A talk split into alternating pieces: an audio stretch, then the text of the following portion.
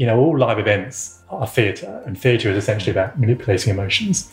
And whether you realise it or not, you've been manipulated to laugh Yeah. or cry or think different. Same as when you watch a film. So that craft, that craft of creating and crafting live events or live experiences, when applied across all these different mediums and parts of our life, from the architecture, from the digital lives we lead, to the conversations people have, thinking they're talking about their own free will, but actually manipulated by something they read earlier to make people do and think and realise different things. I think that is fascinating. It's going to be used for good and evil, clearly, but that is where the world's going, and that is what fascinates me and where a lot of my attention is being focused at the moment.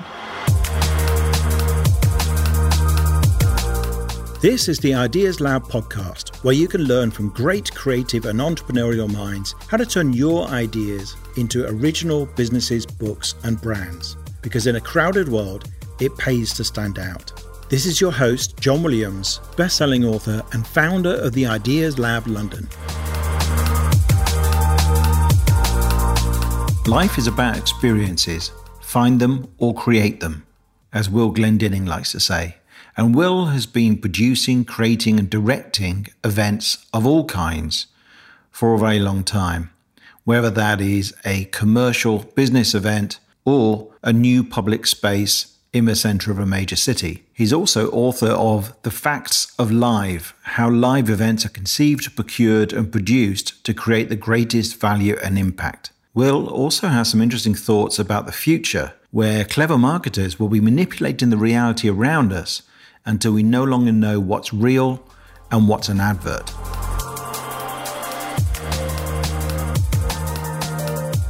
Well, I'm here with Will Glendinning. Will, I'm so glad you could make it to come No to the Ideas Lab. Thanks for having me.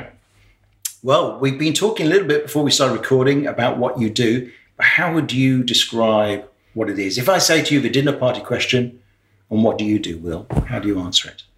Um, I do all sorts of things in the world of live, live events, live experiences. So, by trade, I'm a producer, a designer, a consultant, creative.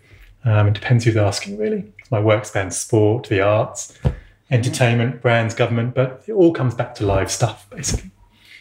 And uh, you've worked on some fascinating projects, most of which I can't name because they, Oh, you, can name them, yeah. you can name them, Yeah, yeah. but you can't say what part you played. in it. So, if you give an example of the kind of things you've worked on recently that people might know of.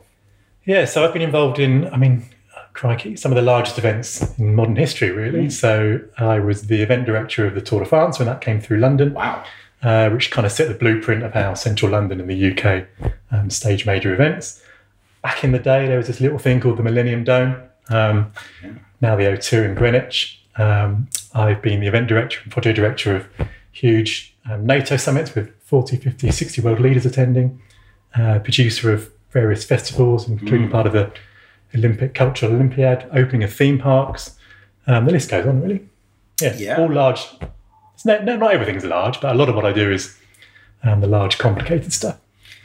And you were telling me about your fascinations with experiences. And I think this is a really important concept for people to get their head around because I think right now, at this moment in time, the experience you create for people has never been more important. Even if what you're doing is providing information or expertise, which a lot of people who watch uh, my stuff are into, are doing for a living or want to.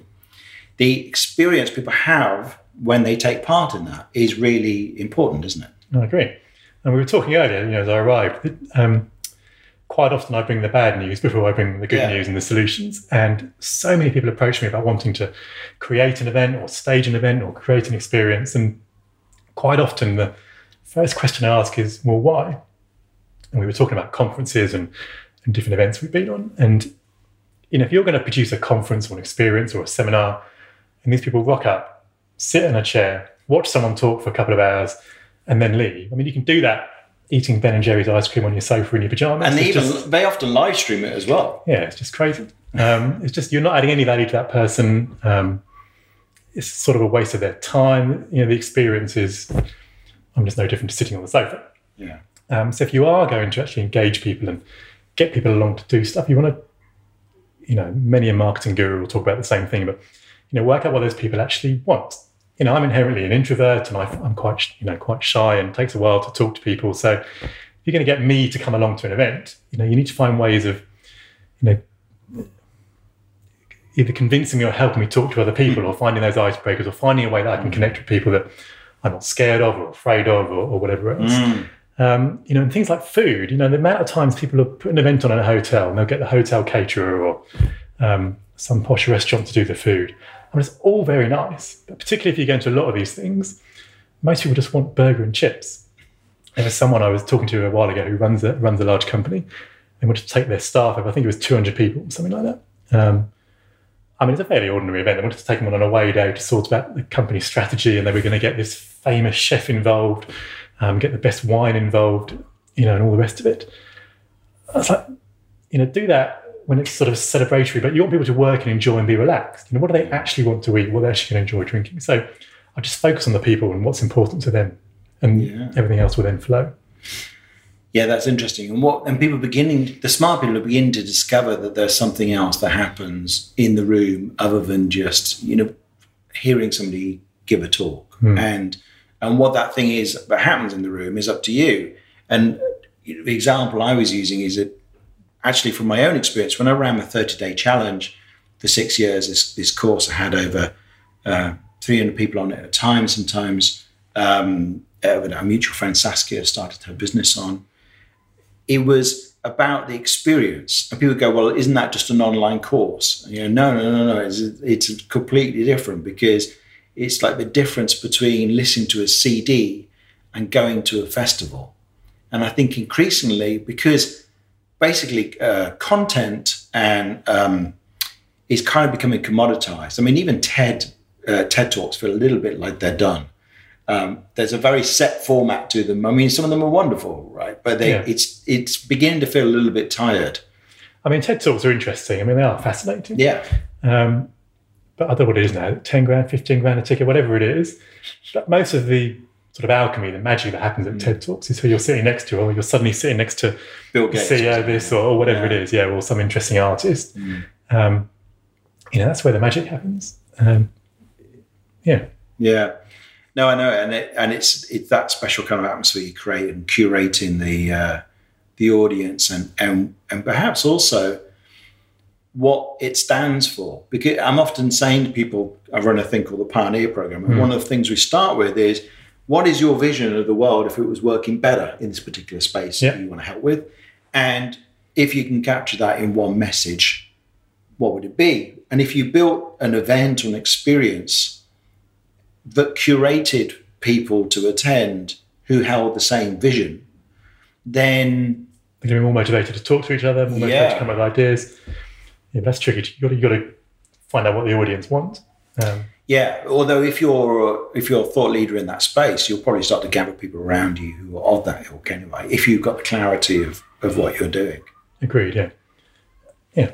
As again, it comes back again to what what's the audience yeah. interested in. Um, but yeah, if you are going to create an experience, it's you know the word event is such a strange word. cover everything from a wedding, a party, a rave uh, a political demonstration through mm. to the Olympic Games. Um, but it is the experience, you know, it's creating that experience and it's coming up with things people are actually going to care about. You know, in my view, again, this doesn't win me loads of friends, but I think lots of the majority of events or experiences that actually happen uh, are largely pointless for people other than those hosting them. Uh, but it's true. You know, you'll yeah. sit down with, um, I'm not going to mention any names, but you'll sit down with CEOs, or you'll sit down with you know, C-suite executives, or um, not all of them, but a, a, lot of people.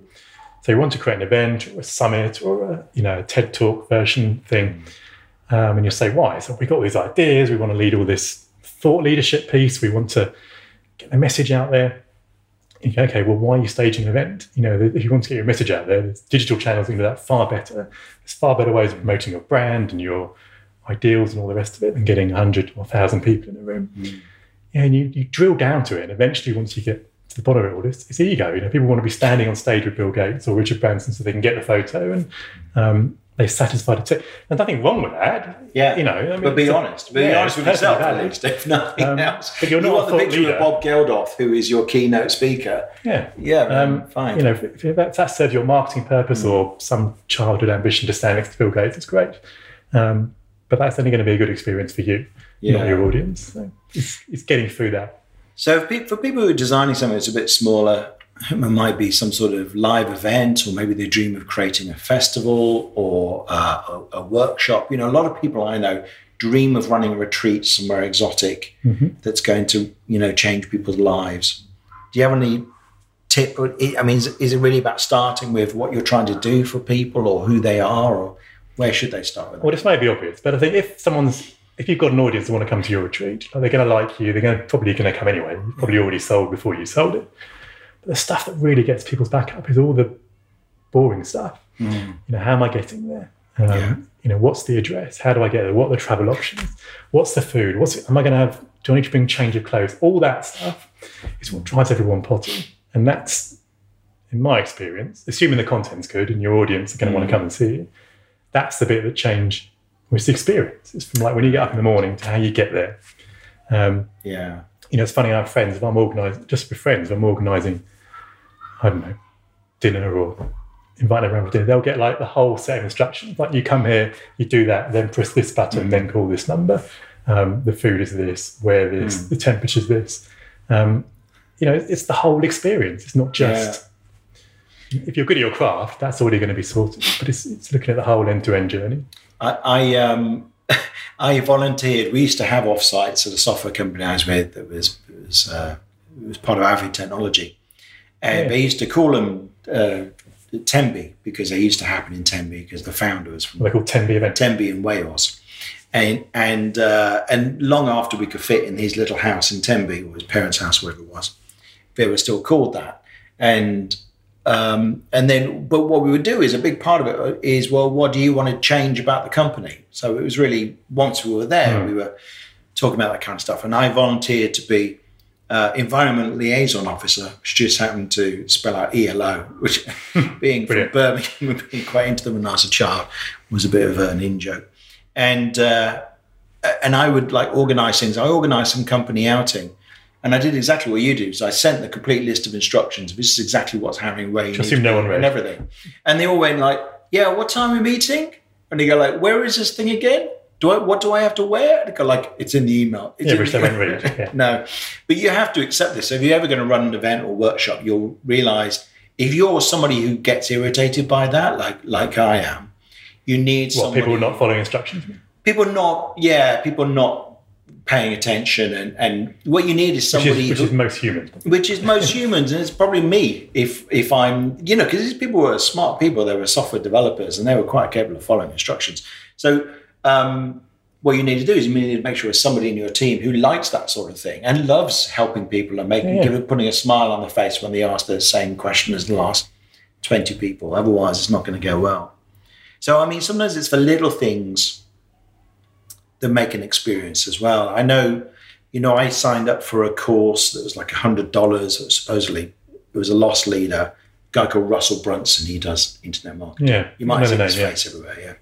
And um, they send you this box, which is actually over there at the moment because we use it as a monitor stand. it's the perfect size. What sort of books? it's it comes with books and it comes, but it comes with some really cute little stuff. Like he he has the entire audio of the course that's going to be released uh, day by day, but he gives it you all as audio, but in an so you can do the whole course before you go on the course.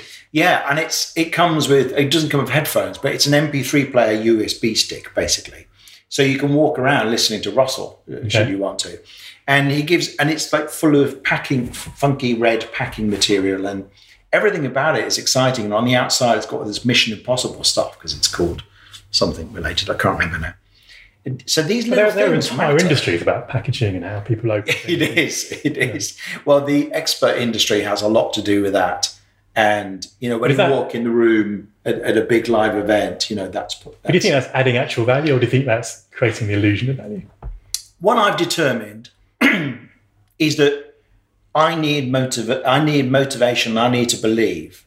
So there are times when I'm on the point of buying something, and I want somebody to sell me, and I want somebody to give me the rah rah. Just that because, bit of psychology, that bit of NLP to. Yeah, I, I want them to act like they are so excited that this is going to blow my mind.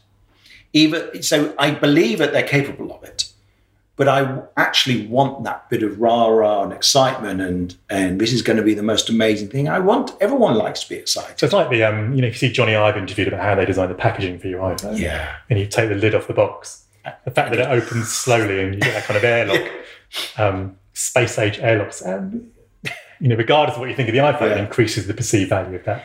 Well, I saw the uh, somebody doing an unboxing of the Pixel 4 from Google, and The new one. Yeah, and went like, "Have you ripped everything off Apple? It's exactly the same as the iPhone box." It's like, come on, guys, is there something original you can do here?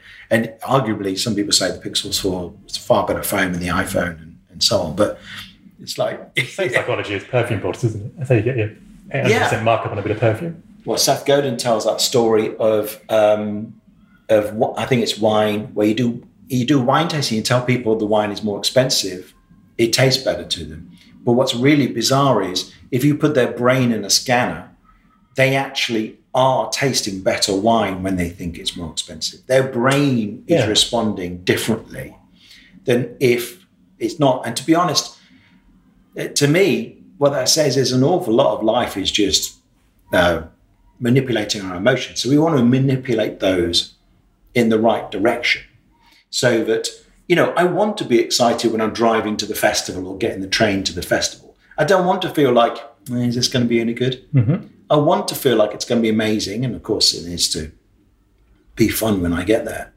But like, don't it's the same when you go and buy an Audi. You know, you buy your Mm. Audi for 50 grand, 100 grand, whatever, I don't know what it costs, whatever an Audi costs. You know, and the most exciting part for some of the family when you get the free umbrella when you leave the dealership. It is.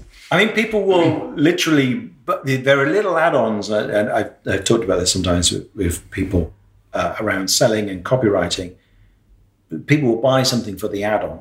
They'll buy the Audi for the Audi cap, which you can only the only way you can get it. Yeah. yeah. And uh, you know, when I got a mini, I got very excited. I bought, I think I got a mini mug or something. I can't remember what it was. I bought this mini roadster, which is like a zip, coolest mini ever made.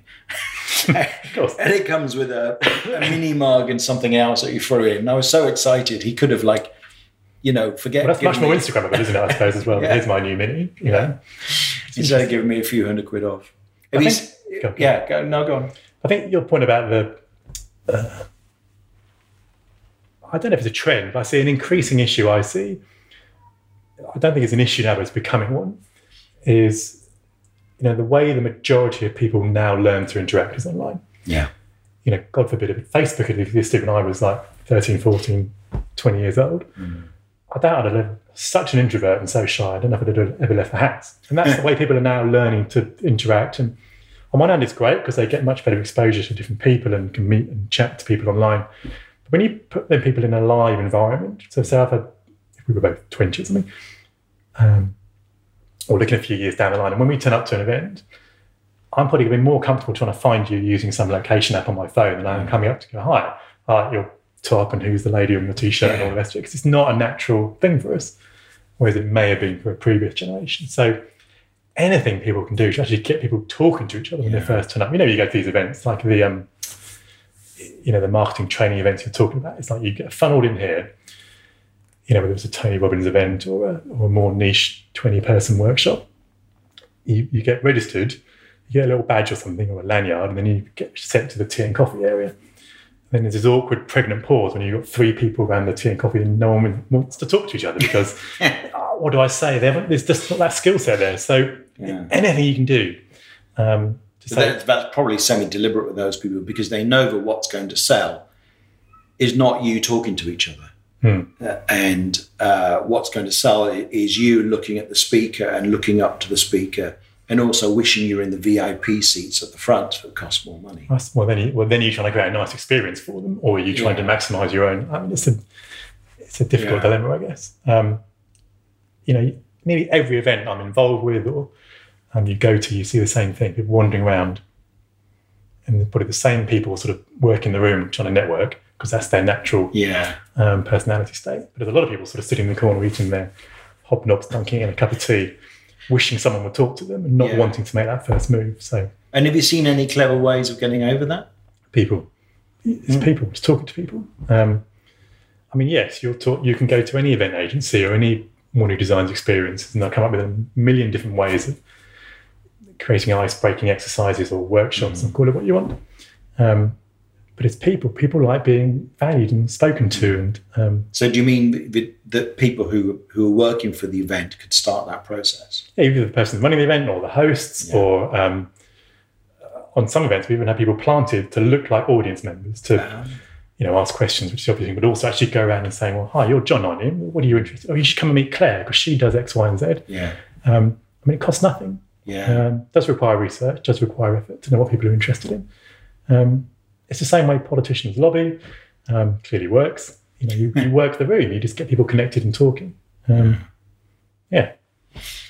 And you're passionate about where experience is going, where where the world of experiences is going. Yeah. What's your opinion on that? What events are already, like I say, we were at a moment in time and they've never been more important. Yeah, I think the future is quite interesting. I mean, you know, I, I, work in the world of events, but events is such a ridiculous term. It doesn't really mean anything. Um, and if you use the words events, everything sort of pigeonholes into weddings and parties. Um, but it's about experiences. And I think what's fascinating for me in the future, what's happening now a bit, but certainly in the, in the distant future, is the boundary between reality that we're in, the reality we live in, and a version of reality that is manipulated um, in the interest of selling more stuff or communicating or entertaining are going to become incredibly blurred um, to the point where reality becomes quite abstract. I mean, we sort of exist in that world now. I mean, at, at, at, one end of the spectrum, you have things like, you know, world, I don't know what it's, WWF, the World Wrestling Federation, where you have the heavily stage managed uh, wrestling sporting events. Everyone loves it, it's great.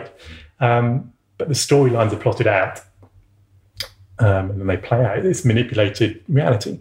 Uh, and that generates huge tribes, huge business off the back of it. It's a huge entertainment and lifestyle phenomenon. That's kind of the obvious side of it.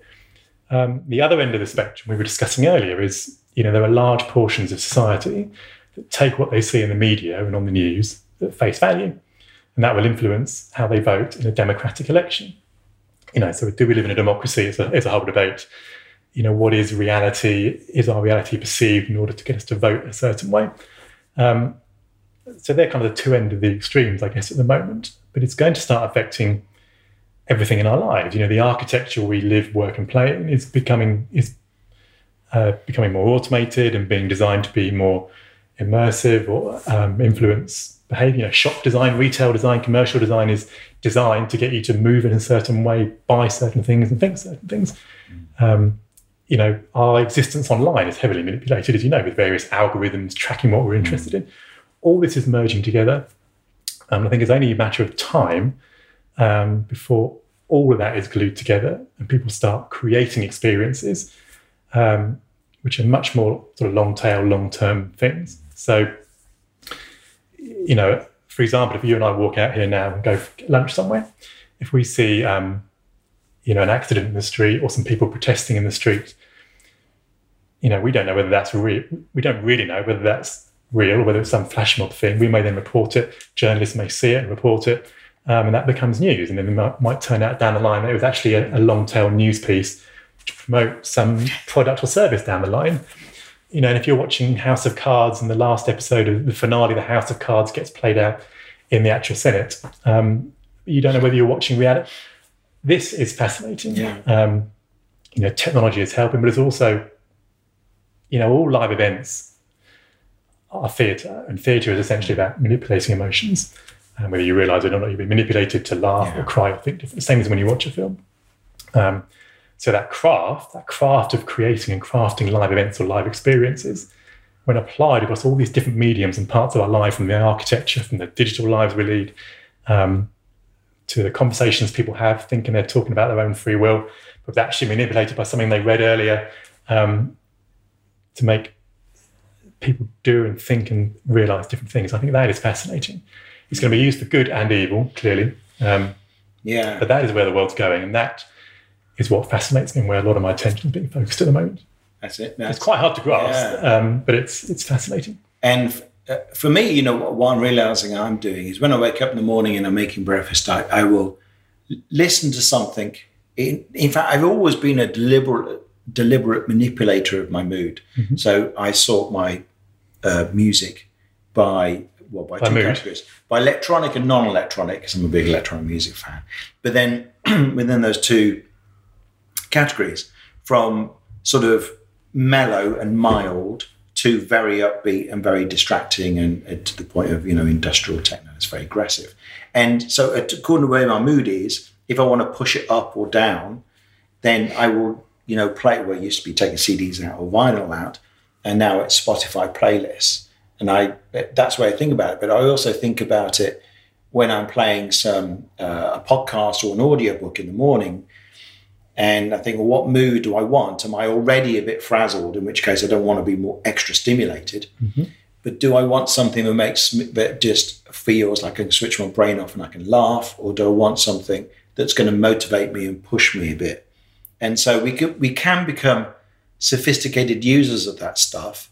And I'm well aware that all of that is to be taken with a pinch of salt. I mean, I'm reading a book right now that's sort of semi-spiritual, which I sort of semi-believe, but I find is having a good effect on me.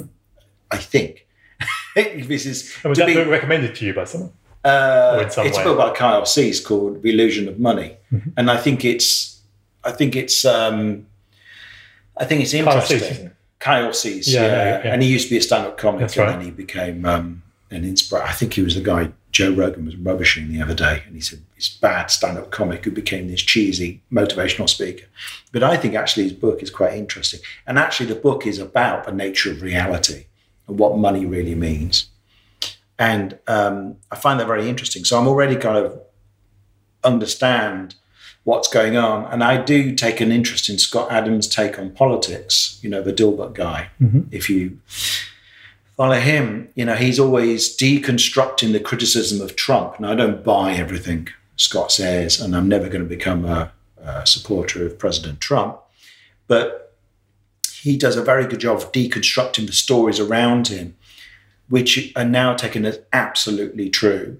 And uh, uh, When you say the stories around him, I mean the media stories around or the the- media reports. So, for instance, the uh, the uh, uh, this, I'm getting into very dodgy territory here, but he famously seemed to ridicule a disabled reporter at a, at a, at a I remember the news speech. report. Right. And he did this kind of motion like, oh, I don't know what I'm doing. And people went, oh my God, that guy's got, uh, you know, a problem with his arms. You're making fun of him. And he goes like, no, it wasn't. I mean, somebody cut together on YouTube a series of clips over the past 10 or 20 years where Trump makes this gesture about anyone who's flailing around in life, including himself. So he even said, like, if, if, um, what's his wife? So their point being that Their point being even that though Trump's this is thing was ill judged, it's what he does normally. he well he's never smart enough to think through i better not do this because Yeah. the guy's disabled but but he's but, but also he doesn't really care and he doesn't think in that kind of way so um but anyway i'm convinced now from watching that clip that this is just a thing he does. And it was coincidence that the person he was describing actually has something wrong uh some sort of spasticity type uh, stuff in the muscles. And um and and but everyone's so convinced and and Meryl Streep did her Oscar speech or whatever it was an award about what a monster he was because of this thing. And then everybody shared it the next day on Facebook and everybody reported on Meryl Streep but it isn't true now but it, but but then again you can look at it and go I saw him ridicule the disabled guy I know it's true How But it's not, it's not true. it's It's, not a, true? it's a it's a version of truth. You're right. Yeah. Yeah, and th- and I think that is very interesting. And what he's saying is, when you become in the same way that um, the very strong Republicans saw Obama as an absolute monster, when most of us, were, certainly in Europe, looked at him and went, "Well, this is the most sane person we've ever seen in charge of America." Well, I did anyway. But for um, you know the, the, the very uh, the right wing Republicans, they just believed everything Fox told them, and saw different videos to what we saw. They saw him looking like an idiot. So every photo I see of Trump, he looks like a fool. No, there's probably a certain amount of truth in that, but he he never looks particularly presidential. But if you follow, that's why I started following him on Instagram and Facebook. Uh, because actually, you see photos where you think, "Oh, actually, he does look kind of presidential." Statesman like, yeah. So it, it's it's that if you just go down one line of, of vision, you you just get one story, and it's all just a story. I think that's an interesting point. I think a better way, or a more understandable way of articulating what I was trying to get across is if you exist on Facebook, for example, you know, your Facebook feed, to your point, will exist to stuff that you watch. Yeah. So if you um, aren't a Trump supporter, your Facebook feed is going to be full of anti-Trump stories, um, pictures of him not looking very presidential. But if you're a staunch Republican and have followed Trump all your life and you love him, your Facebook feed is going to be full of um, presidential-like imagery, um, which resonates with you. But that currently is pretty much just online at the moment. Yeah. But my point about events and experiences and how these different worlds are going to combine in the real world is your real world is going to be the Facebook feed of your reality. Right. So, you know, if you love doing certain things, understanding and, um, if you love doing certain things and going to certain places and subscribing to certain things, your experience in life, the people you meet, the things you buy, um, your perception of different experiences is going to be manipulated in that same way. Mm. We can argue, whether, argue about whether it's good or bad, but it's just going to be the reality. Right. Um, you know, so, and I just think that's going to become more and more manipulated and be more and more tools to glue that together um, to create So is this about technology or is it just about people getting smarter about experiences? I think technology is the catalyst, but you know, you and I found each other because I don't know, I think we were chatting online somewhere and someone introduced us. Um, so I looked you up, you looked me up. I found what I would have wanted to have found about you based on whatever my algorithm was saying, and likewise with you. Um, and then we've ended up chatting about things that um, we're either both interested in or, or have in Yeah. common. Um, someone else may find you and talk about something else entirely. Um, all of that can be manipulated. So that the person who introduced us could have told us individually something about each other that was something completely different for their own aim, um, and then told us to meet in a certain restaurant or go by this shop or whatever else it is, um, or make sure that we walk past a certain bit of architecture at certain times. We both see a thing on the billboard at Piccadilly Circus, wherever else it is, and that forces us to discuss something, which we then talk about on your podcast that everyone else then sees. That is going to become quite meta and quite um, And we're all going to get smarter at that, aren't we? And we, we're starting to get there. I mean, I remember when I first moved to London, I was looking, I was house hunting, and I washed up in, well, I was told it was Highgate. It was really East Finchley. Eh, For it to look Highgate borders. Right.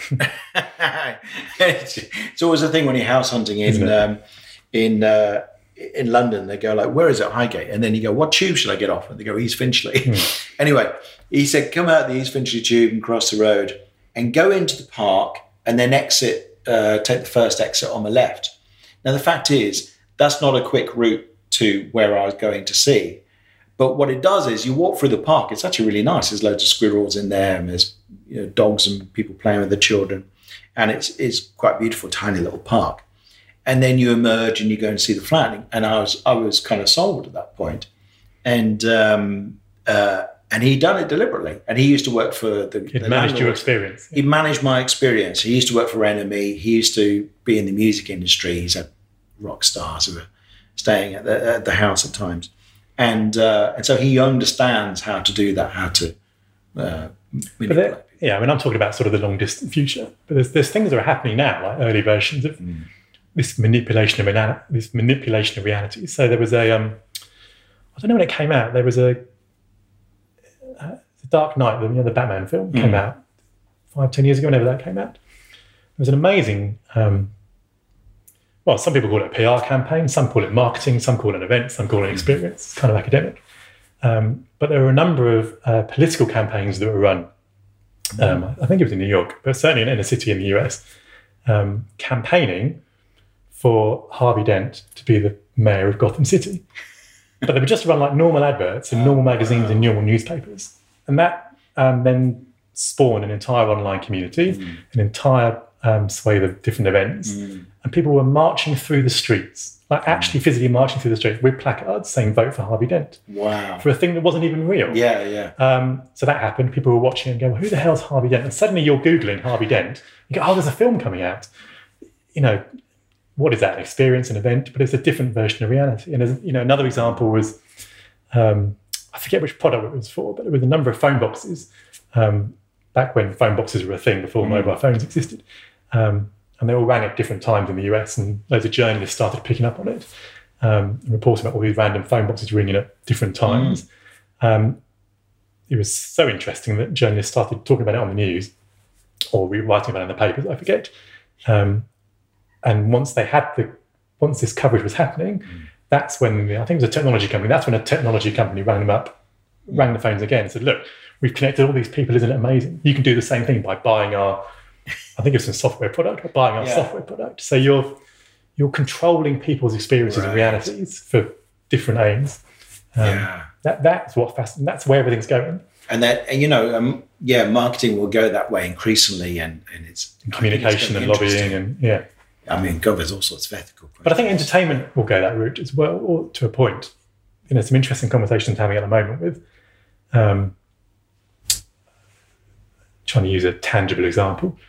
Um, you know, if you imagined a, um, without mentioning anything that's actually happening, uh, if you imagine a um, political drama, for example, you know, a bit like it's happening in the UK at the moment, but if you imagine a, a fictional um, political drama happens on TV, your typical 12, 13 episodes, you know, the entire nation is hooked on this periodic series of activity, um, episodes that get broadcast each week. Um, imagine at the end of the, so it's a 13 episode series. Imagine the end of the 12th episode, everyone's now going, oh my God, what's going to happen in the finale? The whole country's talking about it. Um, can you imagine if at the end of that episode there was an announcement saying there's not going to be um, a 13th episode in the way you expect, or it's not going to be, um, you know, at the same time next week? The 13th episode is actually going to happen live in the House of Commons or in Parliament itself. yeah, Um, only a thousand people. Can you imagine how much those tickets will sell for? You know, the ethics for another conversation. Um, but those thousand people will pay through the nose yeah. to watch that live um, House of Cards or political drama Yeah. type thing in the House of Commons. Um, and then it may spill out of the street if it's something that people are writing about or lobbying about in the in the fictional Mm. thing on TV. Those demonstrations could happen around the actual Houses of Parliament. It's just, you know, are you watching reality or are you watching Yeah. content? Are you watching entertainment? You know, could you watch the could the finale of the Game of Thrones have been played out across the South Downs or some through the valleys of Hawaii or wherever? I mean, Just scratching the, the surface. the first, yeah, I mean, the first people who do this, who do something big like this, it's going to cause, it's going to be massive, isn't it? And But I don't. I don't think they'll. I don't. Hmm. I don't think there'll be a sea change. I think there'll thing different things will there will be, happening. there will be like, in the same way that Live Aid was like a, a moment time that said, but some, something about festivals, but they have a cause. You know, that changed everything, and then and then that kind of spurned loads of. Yeah, but I, I don't things. because you're dealing with reality and you're dealing with real people and experience. I don't think you can completely force it. People have to kind of realize things and do things of their Yeah. own, own volition. You know, it's when people try and do like viral marketing campaigns and. Yeah, yeah. You know, a brand will go to an agency. We want, a viral, we want our video to go viral. It's not going to go viral. But somebody will get it right. Somebody, Exactly. somebody will hire Will, and do. there will be that moment in time. Yeah. Yeah, Um, and, and it will, and it will. Everyone just go, "Oh my god, this is incredible!" I mean, the um, uh, Secret Cinema has uh, has had a, you know, a lot of success. I don't know how much money they're making. They got into trouble with um, one of their events uh, where it was it was delayed or cancelled. Um, but I think I think they're still going. I'm not yeah, sure. Yeah, and there's a couple of things like that. So I think it's fascinating. So um, yeah, yeah. And if people want to know, this is, this is we should mention your book before we finish. You can do if you want. This is quite a technical book. You said the facts of life, but if you actually want to know, because Will is, you know, apart from these fascinating discussions, actually gets into the nitty gritty of of how real big events that cost an absolute Any event, fortune work. Yeah, true. Um, so so it's it's it's uh, a book for people who are. If you're going to run your own festival, you might actually want to read it. Well, the book's primarily aimed. The reason I wrote the book is because there's, you know, live events are quite nebulous. People call them different things, you know. Um, but if you're doing anything live, you know, producing or procuring or conceiving something live is an actual discipline. It's a craft, but it's a craft that so few people understand, like architecture or legal professional medicine. No one really kind of gets it. Um, and there's so much wasted time, money, and effort, whether the event's tiny or enormous. Um, so there's not ever been really in one place a guide on how to actually, you know, conceive live events, Yeah. procure them if you're going to get someone else to do it, um, or actually glue a team together to produce them. So Great. So it's the, fa- the facts of live, how live events are conceived, procured, and produced to create the greatest value and impact by Will Glendinning. And uh, you can get that on Amazon right now. You can. So, um, uh, Bedtime so reading for you. that's been fascinating. I could speak for another hour about this. So when we, I, I'm just waiting for the first person to hire you to do one of these incredible things and to have it, you know, just Well, there's various conversations going on. are there? We'll see. Yeah. Oh, oh, okay. I hope you give me an inside nod when it, when it happens. Okay. Well, thanks very much for No worries, joining thank us, you. Will. Appreciate that. Thanks for having us. Thanks for listening to this episode of the Ideas Lab podcast. Please do subscribe, and if you've enjoyed this episode, it would be great if you could leave us a review. You can get links and details of everything mentioned in the podcast in the show notes, along with photos and video clips from many of our episodes. Just go to theideaslab.org forward slash podcast.